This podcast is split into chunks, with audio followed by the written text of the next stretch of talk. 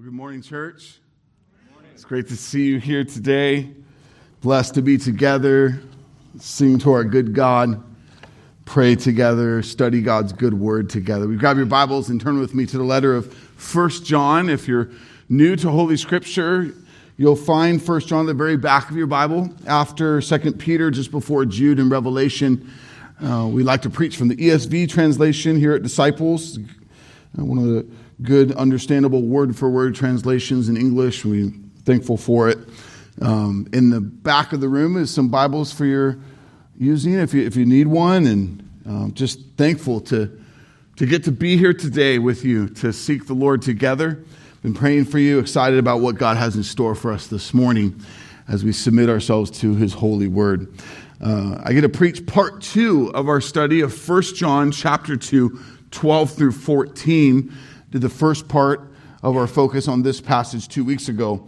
As we return to this important part of John's letter, he emphasizes that he wants certainty for the church now that they are in Christ. Despite all the ways the world's coming at them, the, the false teachings, the, the persecution, he wants them to know certainty. So the title of today's sermon, You Know, Part 2. 1 John 2 12 through 14. Look with me at our passage in its entirety.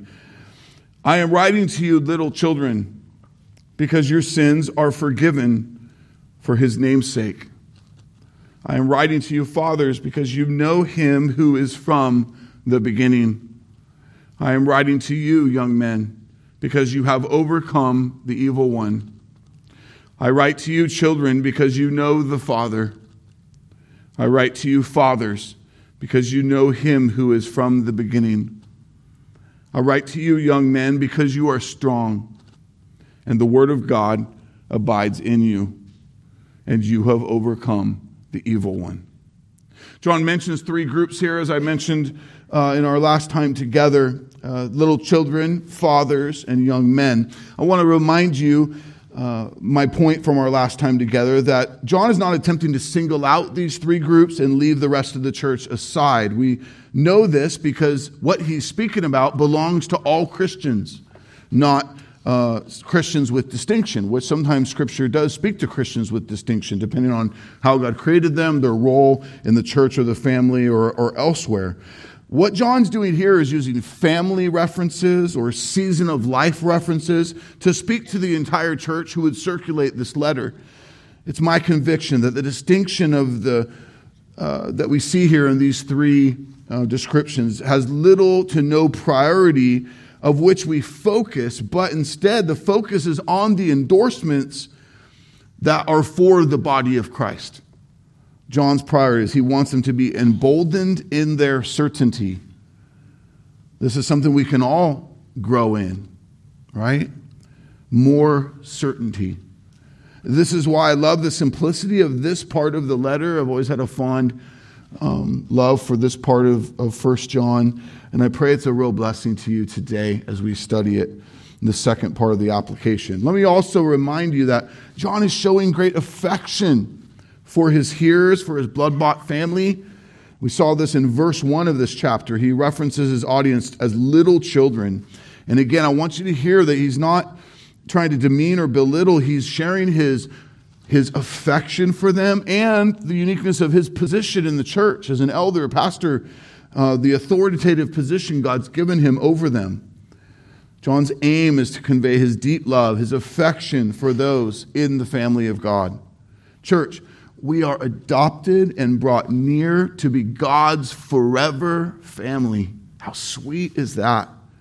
Our unity in Christ, our and God's love at work in and through us should propel us to truly and deeply love each other in all the ways that God calls us and equips us to.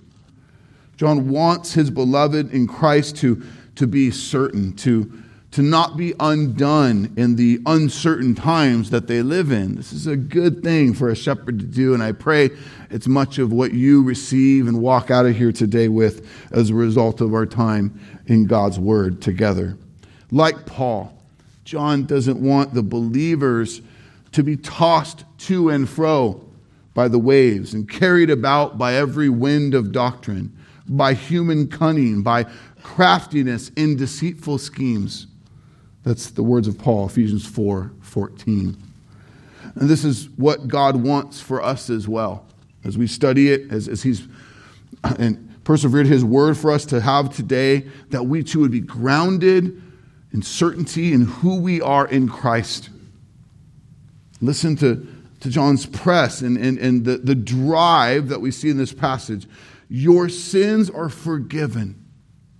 You know, you have, you know, you know, you are, you have. You, you are, you know that this is affirmation language, reminders of who we are in Christ, a plea for certainty. He's saying, don't forget, don't lose sight, don't doubt, don't question. You know, you have, you are. Be certain in Christ in this uncertain world. Disciples family, I want this for you too.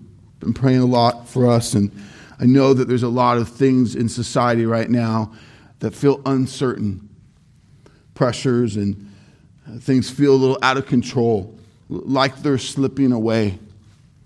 Many questions about what is coming, what are things going to be like. God's love for us, hear this, is not shown to us in fixing all the uncertainty of our circumstances, but in solidifying us in Christ with great certainty of all that is most important amidst the madness that is Himself. As Christians, we must not reject the work of God in our lives by longing for some more temporary fixes and grounding. No, we must lean in and embrace who He is and how He is at work in us and the world. That we would walk by faith and not by sight. It is easy for us in our flesh to become fixed on the things of the flesh. Well, what about this? Well, what about that? What is coming? What is leaving? Let me say it again. God's love for us is shown to us not by fixing all the uncertainty of our circumstances, but in solidifying us in Christ with great certainty in all that is most important among the chaos that is Himself. As we pick up today in verse 13 and 14, we see three more great truths that we must be certain in. I pray they're a real blessing to you. Look with me at the first one that we see in both verses. 1 John chapter 2, verse 13. He says, I am writing to you, young men, because you have overcome the evil one. And then he says it again in verse 14 You have overcome the evil one. Before we talk about overcoming the evil one, let's take a moment and talk about who is the evil one and why we need to take him seriously. I only want to spend a little time here today because John is going to talk about the evil one uh, a number of times to come in this very letter. Um, so we will dive deeper into the work of the devil and how he's overcome by Christ. But, but first, who is the evil one? And it is Satan, it is the devil. Who is Satan? Well, question 21 in our Word of Truth Catechism gives us a nice clean, clear answer. I want to focus on the first part of that. Satan opposes God as the chief of all fallen angels by deceiving, tempting, and lying. The Hebrew word for Satan basically means adversary. 1 Kings 22 and 2 Chronicles 18 refer to him as a lying spirit. In the New Testament, the term Satan or devil means evil one, as we see it in our passage today. Satan was created at the same time as the other angels. And because God said at creation that it was good, we understand that Satan had not fallen yet.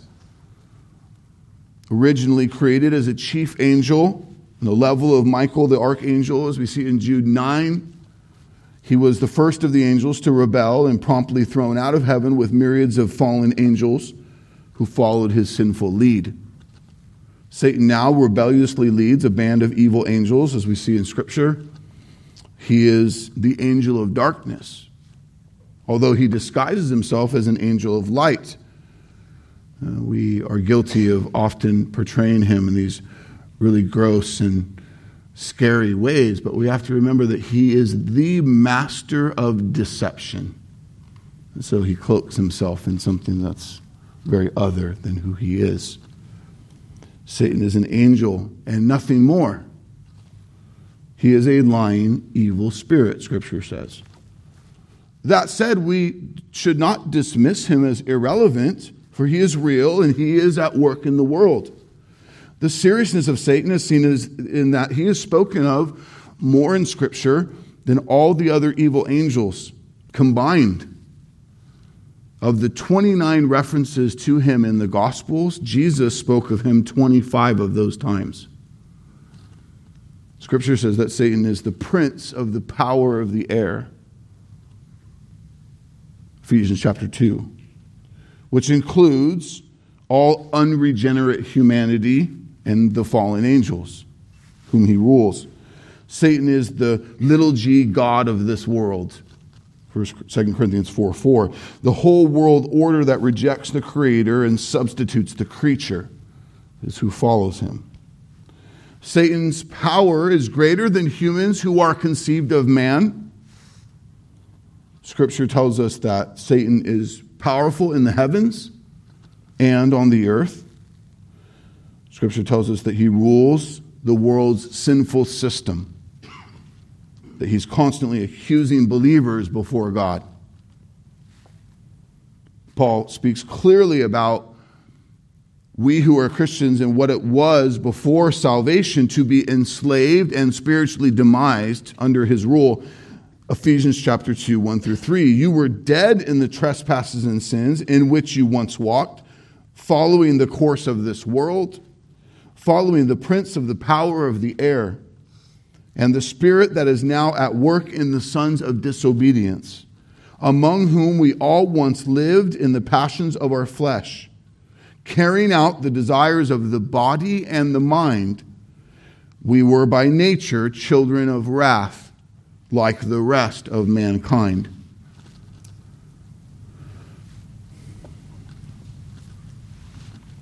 We need to take Satan seriously. But we never need to lose sight of the fact that Jesus has overcome Satan on our behalf, church. Paul also spoke of the glorious grace of God that saves us to be set free from Satan's rule and the condemnation of sin. Ephesians 2, the next few verses 4 and 5. But God, being rich in mercy because of the great love with which he loved us, even when we were dead in our trespasses, made us alive together with Christ. By grace you have been saved. Amen. This is the good news that is better than all other good news. What is it? That there is a champion who has come and crushed Satan, the adversary, and defeated spiritual death for many as he unshackles enslaved sinners from the reign of Satan. This champion is Jesus. He is power. He is truth. He is the truth that sets his people free. He says so in John 8 36. If the Son sets you free, you will be free indeed. This is the gospel of Jesus the perfect and completed work of Jesus. It is the hope we only have in Jesus, the freedom and life we only find in Jesus. God is adopting sons and daughters. He's rescuing them this very day around the world. Christian, are you aware of that? Are you praying for that? He could be rescuing you right here today. Paul says it so well in Colossians 1 13 through 14. For he, God the Father, has rescued us from the dominion of darkness and brought us into the kingdom of the Son he loves, in whom we have redemption, the forgiveness of sins. If you're here today and you still rule your own life,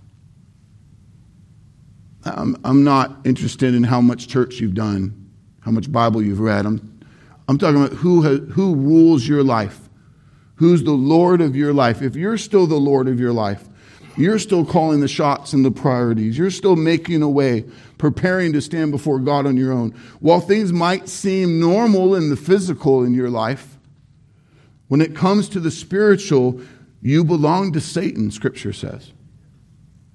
And you live in the dominion of darkness. And you are in need of salvation, of redemption, of forgiveness. Only Jesus can do this. Repent, confess your sins, your desperate need for Jesus, and trust your life to Jesus, your entire life, that He would be the Lord of your life the rest of your days and be saved. Praise God that all who belong to Jesus have overcome the evil one. This is John's point of emphasis in our passage. He wants the church to be certain of even the youngest convert who truly trusts in Jesus shares in the mighty and completed conquest of Christ over Satan. Paul speaks to this in Colossians 2:15 speaking of Jesus he disarmed the rulers and the authorities and put them to open shame by triumphing over them in him in Christ for all of us who are in Christ the devil is defeated and rules our lives no more. Because of this mighty truth, James says with great confidence to his blood bought brothers and sisters in the church resist the devil and he will flee from you. James 4 7. Why, though? Why would Satan, in all of his power, run from little old me in Christ if I stand against him? Why? Because you stand in Christ. That's the key. Because the gospel promise of God in Genesis 3:15 that he would raise up the redeemer to crush Satan's head. This is fulfilled only in Christ. Because church, we now belong to Christ. Nothing can take us from his almighty grip. Scripture is clear time and time again. Jesus says it in John 6 39 that he will lose none of all that he's given but raise them up on the last day. This is what John wants the beloved to know, to be certain of. You know, I'm writing to you, young man, because you have overcome the evil one. He wants us to know it so well, he says it again in the next verse. You've overcome the evil one. Do you know that the evil one has no power over you anymore? Do you know that? He's conquered, Christian. He is at your feet. Don't give him credit and power over you that he doesn't have. Is Satan powerful? Yes. Is he powerful over us who are in Christ? No. Why? Because we have overcome the evil one in Christ. Know this. Never lose sight of it, church. Paul says it so well, Romans 8, 37 through 39. We are more than conquerors through him who loved us.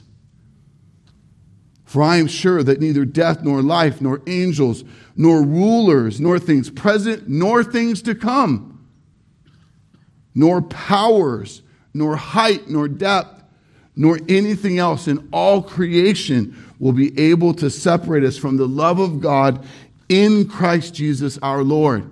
Amen? Christian, we, we, we do not fear Satan, for he has no power over us anymore, for we belong to Jesus now and forever. Is Satan at work in the world? And can he upset our circumstances? Yes. But he cannot get you, he cannot have you, for he has been overcome by Christ and therefore, we who belong to Christ have overcome the evil one. Praise be to God. I want you to live in this certainty. Don't give Satan a bigger seat at the table than he has. He's not even on the same playing field as Jesus. It's not like that stupid picture you've seen with Jesus and Satan arm wrestling. That's, that's nonsense. They're not, Jesus rules over all things. Satan is a created being. He's defeated by Jesus. And yet, in God's perfect providence, in his perfect and holy providence, God allows Satan to still reign in this fallen world. But Satan does not reign over the redeemed, for we have overcome him in Christ. Jesus Christ is the one who reigns our lives now. Praise be to God. Look with me at the next part of what we see here in verse 14. He says, I write to you, young men, because you are strong. What does John have in view here? We're strong. Is he thinking of big muscles? Is he thinking of the ability to lift heavy things or have outstanding perseverance? I don't think so. I think it's way bigger than the physical, and I think it's way more important. Journey with me into this. Our physical strength, church, is, is only really the production of our flesh, meaning it's limited to the hours by which you train it right? The, the discipline of your diet, the, the toil of your labor, right? And, and, and yet, we who belong to Jesus, we can be guilty, I think, of over evaluating our strength on these terms only. But I think to do so is to miss the mark of how Jesus is at work in and through our lives. John wants to say to the believers, even the young or less mature believers, that they are strong. Not, not in a think it and be it kind of way, not that nonsense, right? But in the fullest reality of who they are in Christ. He wants them to see the reality of what it means that the eternal and all powerful God is at work in and through them. No matter if you are physically fit or disabled, young and vibrant or old and slowing down. John's point is that if you are in Christ, you are strong. Why? How? First and foremost, because Christ is strong. See how we do that so often? We love the idea of Christ in us and us in Christ. And then so much of how we look at life, Christ is over here and it's just me. Christ is in you. Christ is strong. Consider the long-standing words of Holy Scripture, the counsel of God for his people through the generations. God said to Joshua, I have, have I not commanded you? Be strong and courageous. Do not be frightened and do not be dismayed, for the Lord your God is with you wherever you go. When he says to Joshua, be strong and be courageous, does he say, here's how much, here's how much weight on the dumbbells I want you to get after today? Right? No. He says, don't be frightened, don't be dismayed. How is he going to be strong, courageous, not frightened, not dismayed? Because the Lord your God is with you wherever you go. That's how. Joshua 1 9. God said to his people in Isaiah 41:10, love this verse. Fear not, for I am with you. Do not be dismayed, for I am your God. I will strengthen you. I will help you. I will uphold you with my righteous right hand.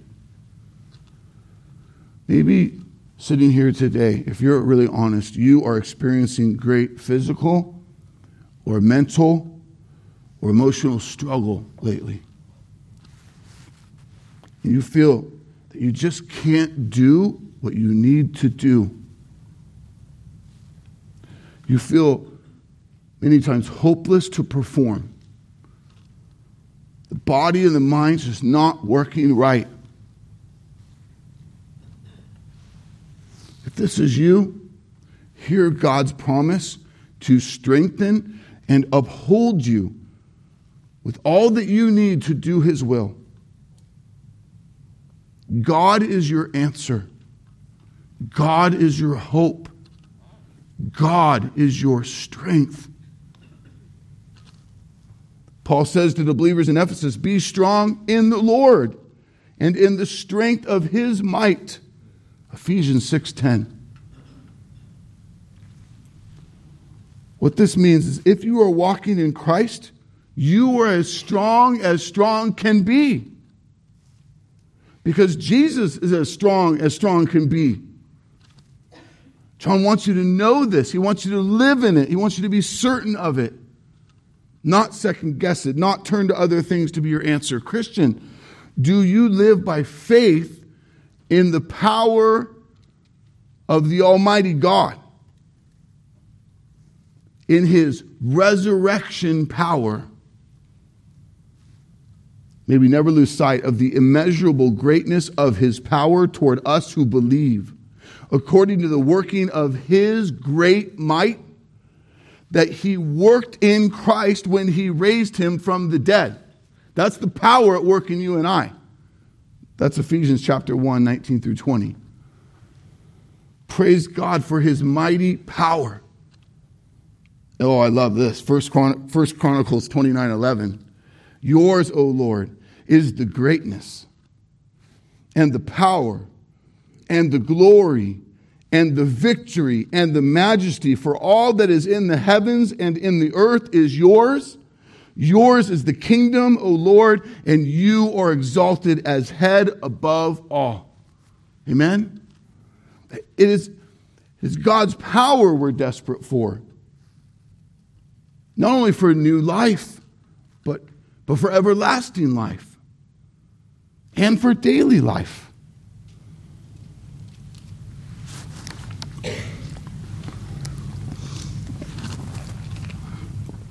Now, unlike the prosperity touting heretics of our modern age, the God ordained writers of the Holy Word of God often taught, they often marveled in, and even celebrated not their own personal power or accomplishments but instead their weaknesses and their failure to do anything truly righteous on their own. They climbed into something, the work of the Holy Spirit and the truth of God's Word, that we often really struggle with. Why? Because there's a narrative coming at us hard and long in this modern day that's very opposite. That's very filled with words of pride and you can do it and be all you want to be and That they spoke this way because they understood that it was only in their weakness that they were rightly and fully dependent on Christ, and in which God's power in them was most on display. So lean in and try to track with me here that we would not miss this. For example, in Paul's suffering, which was great, he cried out to God and he asked for relief. God reminded him of this game changing truth. That is true for all of us who belong to Jesus. Jesus said to him, My grace is sufficient for you, for my power is made perfect in weakness. 2 Corinthians 12 9. I want that to really sink in and wash over you for a moment. Jesus' words there.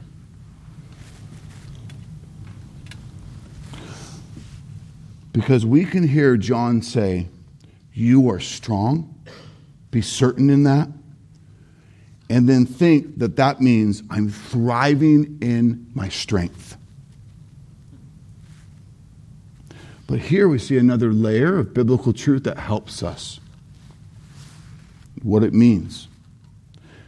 That we can be super weak and frail and broken physically, emotionally, and still know the strength of God and his mighty work in and through me. Christian, really slow to consider it with me.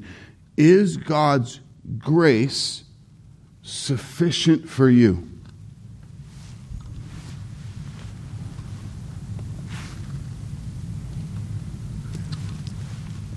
If applied, this means when nothing else is working, everything else seems to be falling apart, and you feel personally very weak, you know the sufficiency and the strength and the power of the Lord at work in your life in such a way that you're not undone but instead you are mobilized to make much of His name because of how He is at work in and through you and despite your circumstances. And, if you're going, yeah, Pastor, that sounds awesome. I want that. Where is that? I just go, it's all over here. All over. It's all over. How prosperity teachers get their fuel for their, I have no idea. Christian, Jesus says, My grace is sufficient for you, for my power is made perfect in weakness. Now, Paul, in honesty, is going, Can I have some reprieve? And this is Jesus' answer. So hear Paul's response 2 Corinthians 12, 9 through 10. Paul says, Therefore, I will boast all the more gladly of my weaknesses so that the power of Christ may rest upon me. For the sake of Christ, then, I am content with weaknesses, insults, hardships, persecutions, and calamities. For when I am weak, then I am strong. Paul understood that it was not his strength, his ability, his production that mattered or was necessary, but Christ's strength, Christ's production, Christ, Christ's glory being revealed through broke down lives.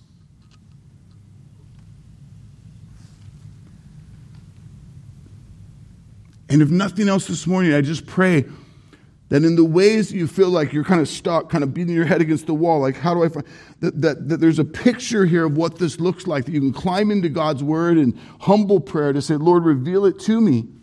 That when we too are saying, look, Lord, I'm just kind of done with like the calamities and the hardships and the persecutions and the insults and how weak I feel, that we would see Paul here in real suffering, not in crazy, buffed out strength, saying, I want to make my bed in that stuff. So that in my weaknesses, Christ's power is at work in huge ways.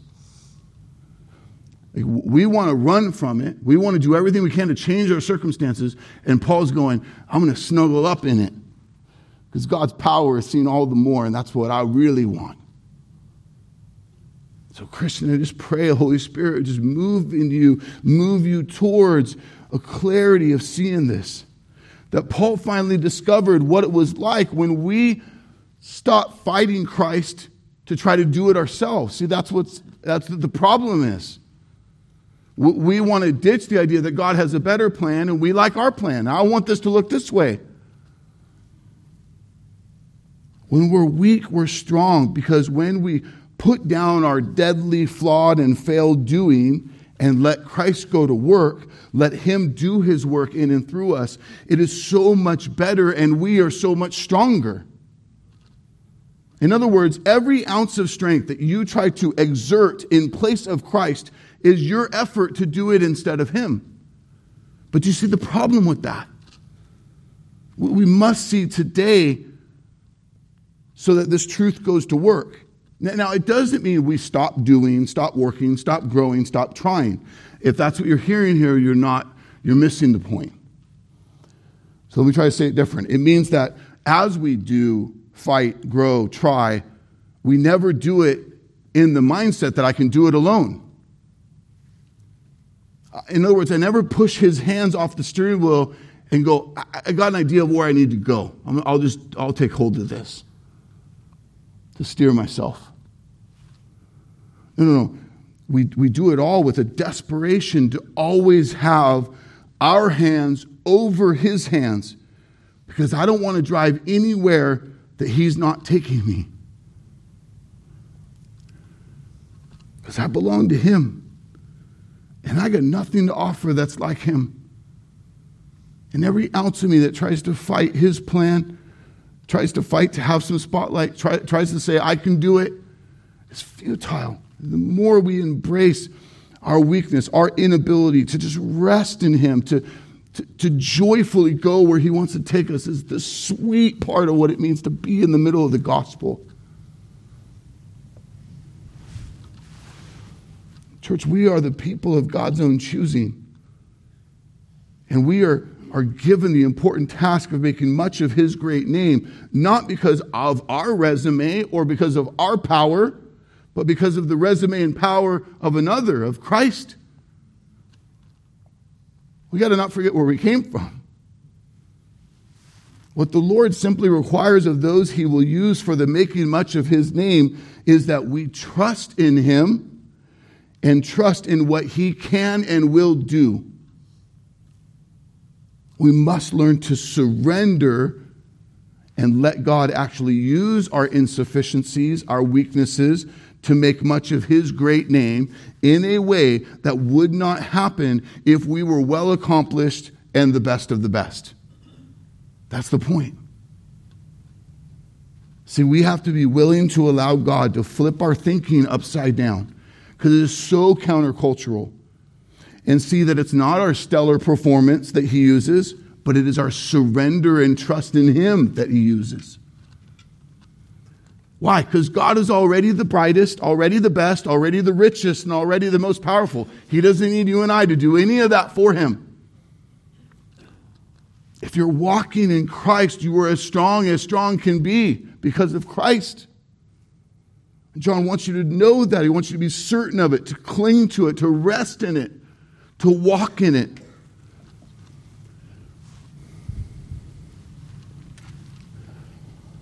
And one of the best ways by which we are strong in Christ is because we are equipped in Him with the Word of God.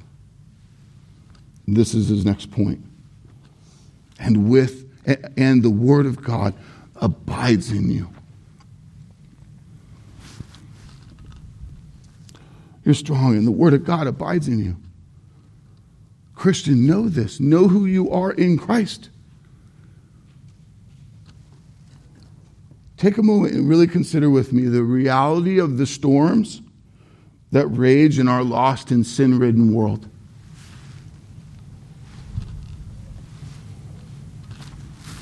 Some pretty disgusting stuff, some pretty foul stuff, some pretty selfish stuff.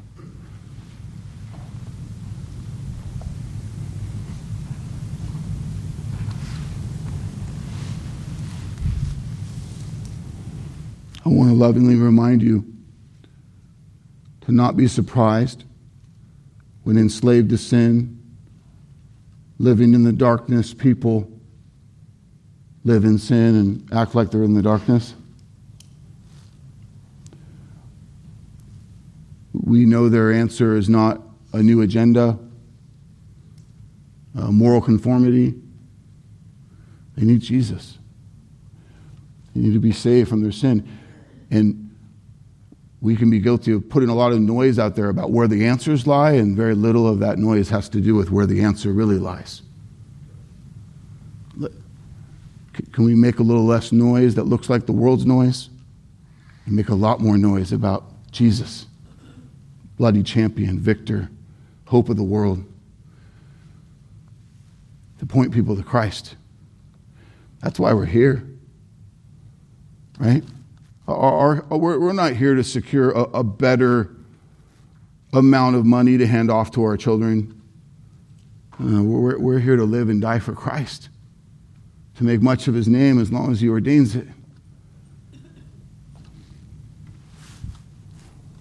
Consider with me the reality of the storms that rage in this lost and sin ridden world. Now, I want you to think about where the strength of our footing is amidst that storm that rages. That footing has, that strength has to come from God. It has to be truth to combat the lies and the deception, to stand on the word of God in all things. This is Jesus' point in Matthew 7 24 through 25. You know it well. Everyone who hears these words of mine and does them will be like a wise man who built his house on a rock. And the rain fell, and the floods came, and the windows blew and beat on that house. But it did not fall because it had been founded on the rock. What it doesn't say is that that wise man secured a certain kind of home and a certain kind of neighborhood and a certain kind of lifestyle and a certain kind of dress. And then that's what made his life really good. No, he's grounded himself on the rock, on Jesus, and the truths of God. In a world full of deception and lies and temptation, we are desperate to be grounded in the Word of God. Church, it is one thing for you to know it, it's another thing for you to put it to work. The Word of God can't be a good idea, it must be something you study and grow in and do. Psalm 119:9. How can a young man keep his way pure? By guarding it according to the word. And so, too often, young men are not keeping their way pure. Not because they don't know the word, but because they're not putting it to work. I know what I need to do, I just still refuse to do it. This is why I'm stumbling through this sin, through this struggle.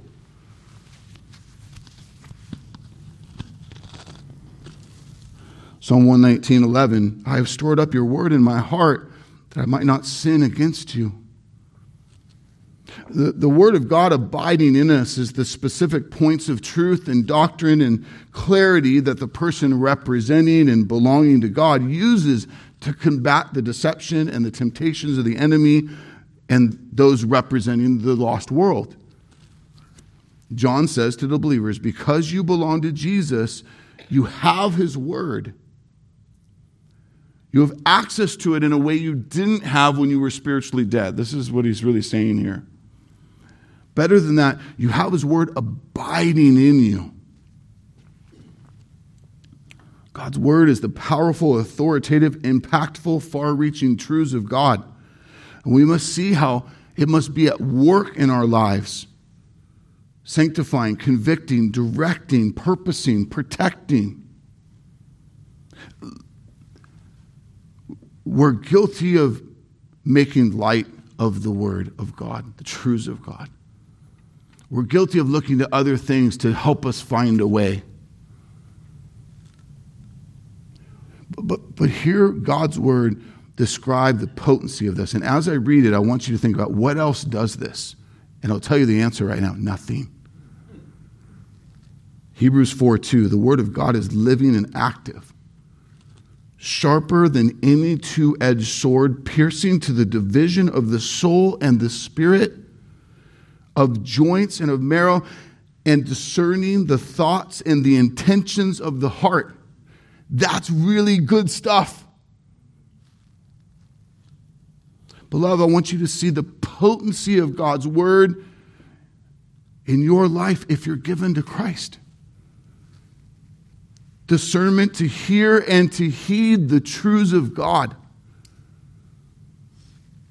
There's nothing better that He could equip you with.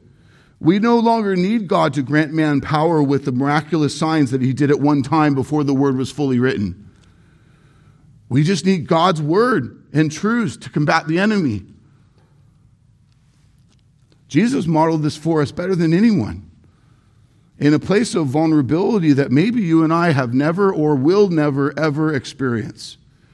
I believe the temptation that Jesus faced in the desert before Satan is greater than any temptation you and I will ever know. And if you're doubting that, think about the, the bigness of these things. I ain't no one ever going to get offered this. That wasn't very well said, but you get my point.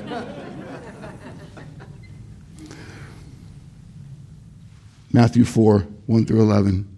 Jesus was led by the Spirit into the wilderness to be tempted by the devil. After fasting 40 days and 40 nights, he's hungry. Are you hungry after not missing a meal, missing a couple days? 40 days, 40 nights. He's, his flesh is legitimately hungry. He is weak in the flesh, he is hungry. His flesh is vulnerable. The tempter came and said to him, If you are the Son of God, command these stones to become loaves of bread. Jesus answered, It is written, Man shall not live by bread alone, but by every word that comes from the mouth of God.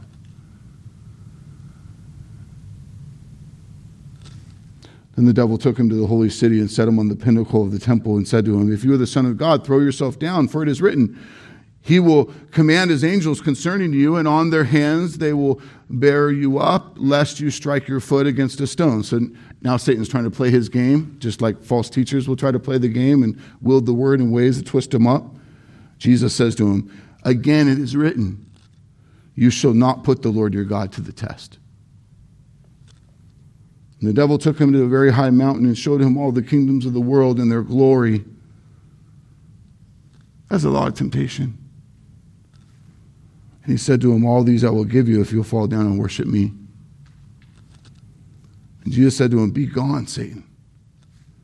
For it is written, You shall worship the Lord your God, and him only shall you serve. And the devil left him, and behold, the angels came and were ministering to him. Jesus has a love, church, and a devotion for the glory of God above all else, and a commitment and a dependence on the Word of God. See it at work in this most extreme moment of high temptation when his flesh is very vulnerable, hunger, hungry, and weak. See with me that Jesus didn't need anything other than the Word of God to combat the enemy. John's point to his hearers is, You have this too. Do you see it? Jesus used nothing that you and I don't have there. The truths of the Word of God to go to work against the temptations the enemy's throwing at you. Don't put him on a pedestal in, in a way that you can't fight those temptations the same way he did, simply with the truths of God, because you can. That's what God, John saying, be certain in this. You have that too. Satan has nothing on you. If you are full of faith and trusting in Jesus alone and living according to his word.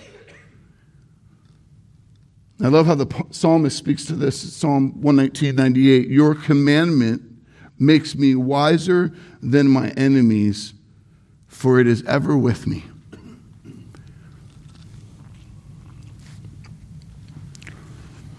I love what Paul says to the church in Philippi do all things without grumbling or questioning. You may be blameless and innocent children of God without blemish in the midst of a crooked and twisted generation, among whom you shine as lights in the world, holding fast to the word of life, so that in the day of Christ I may be proud that I did not run in vain or labor in vain. Philippians 2 14 through 16. Holding fast to the word of life, that's abiding language. That's back to what John's getting here. That, uh, that phrase there, holding fast, translates to hold your position, hold your gaze. It's used in 1 Timothy 4:16 where he says keep a close watch on yourself and on the teaching. Or in Acts 3 5, it's translated, he fixed his attention on them, expecting to receive something from them. The idea of holding fast with your attention or your person, holding your position with the word of life, not leaving the word of life, staying fixed on the word of life, giving yourself to the word of life, holding fast to that word daily. In other words, abiding in it, putting it deep in the soil of your heart that your roots are deep, grounded, secure in the truths of God. That's what we're doing here this morning. It's, it's why your spiritual growth is so essential. It's so much important than your physical training, so much more important than the money you're making. How are you deepening your roots in the Word, being discipled, being equipped, discipling each other in these things? We need this so that when the wind blows and the storms rage, we hold fast. again, back to Psalm 1, I've been talking about a lot lately. Psalm 1, 1 through 3. Blessed is the man whose delight is in the law of the Lord. And on it, on this law, he meditates day and night.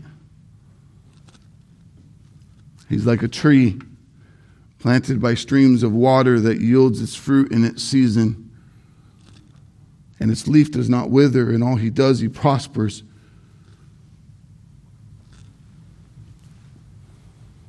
We need this. We need to be fixed in the truths of God's word day and night. The, the other side of these six verses in Psalm 1 speaks of the person who spends way too much time listening to the people of the world, sitting with them, plugged into them. What do they think? What's the best way forward? What's the plan? Sitting with the scoffers and the sinners. You know it says about those people? It says they're going to be like chaff that's blown all around.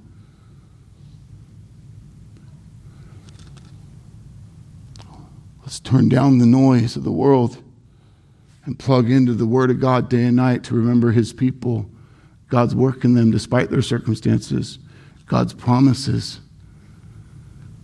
Hmm.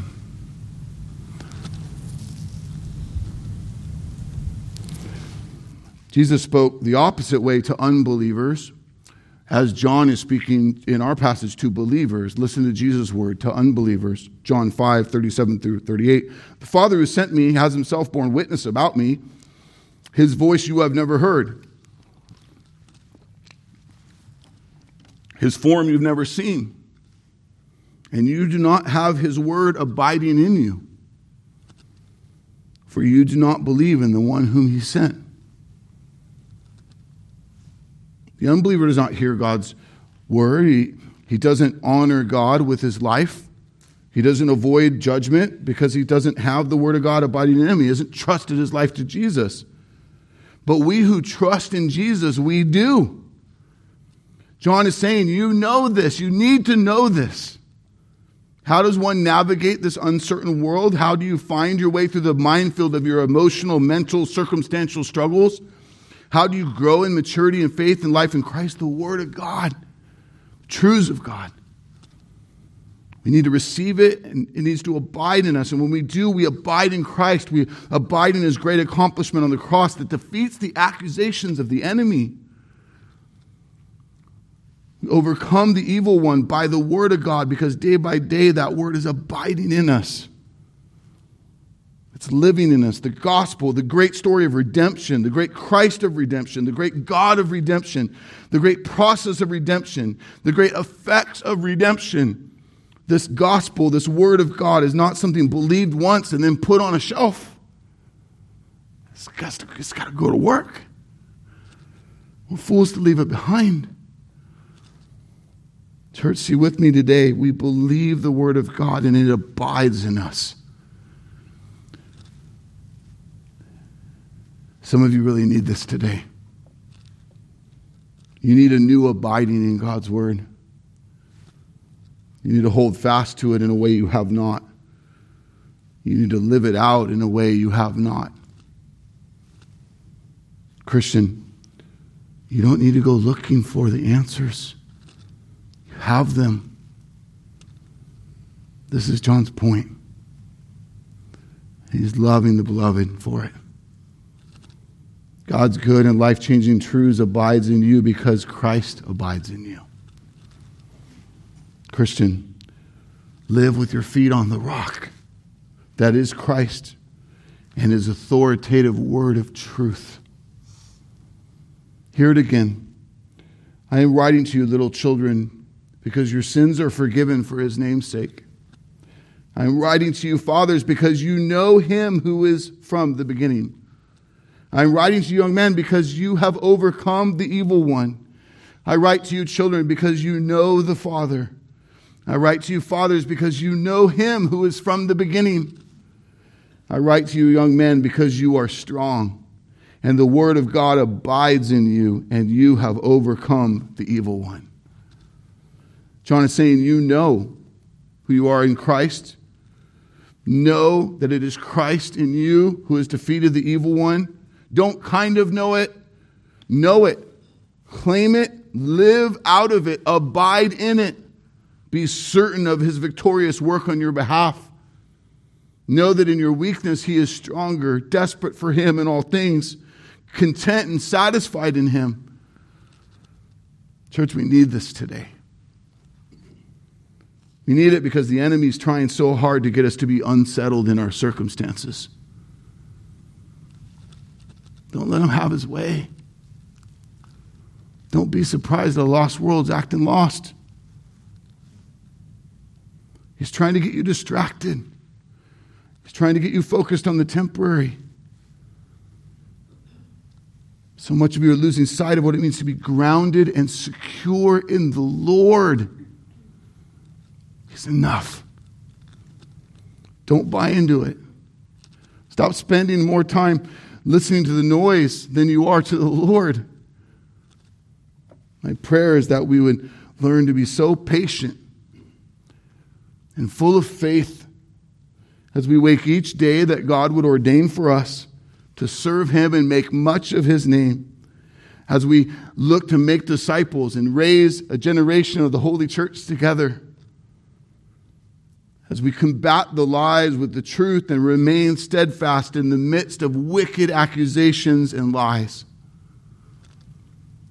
We must be grounded in Jesus certain of who He is and who we are in Him, ready to serve Him no matter what, ready to suffer for His namesake, and like those who came before us, count it a joy for getting to do so.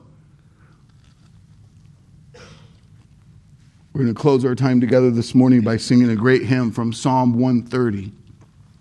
I want you to listen to some of that psalm before we go to prayer and corporate worship together. Be still, brothers, and sisters, hear the word of the Lord. I wait for the Lord. My soul waits. And in his word I hope. My soul waits for the Lord more than the watchman for the morning more than the watchman for the morning. Hope in the Lord. For the Lord, with the Lord there is steadfast love, and with him is plentiful redemption. Pray with me. Father, you are good. You are worthy. You are holy and perfect in all of your ways.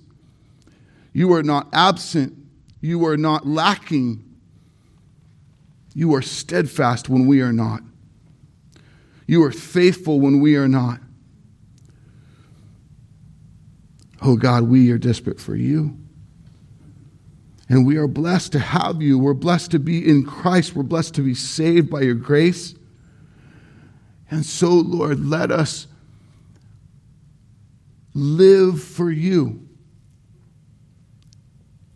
and rightly adjust our grip on the temporary and the things that are so upsetting, the things that so bother us, the things that turn us upside down, the things that make us scramble and worry and fear, but, but that we would be grounded, certain in you, equipped with your word, strong in your strength, living for your glory. Thank you, Lord, for today. The sweet gift of your word, of this space and time together as your blood bought people. Oh, we love you. Hear us now as we honestly pray and sing, respond. In Jesus' name we pray.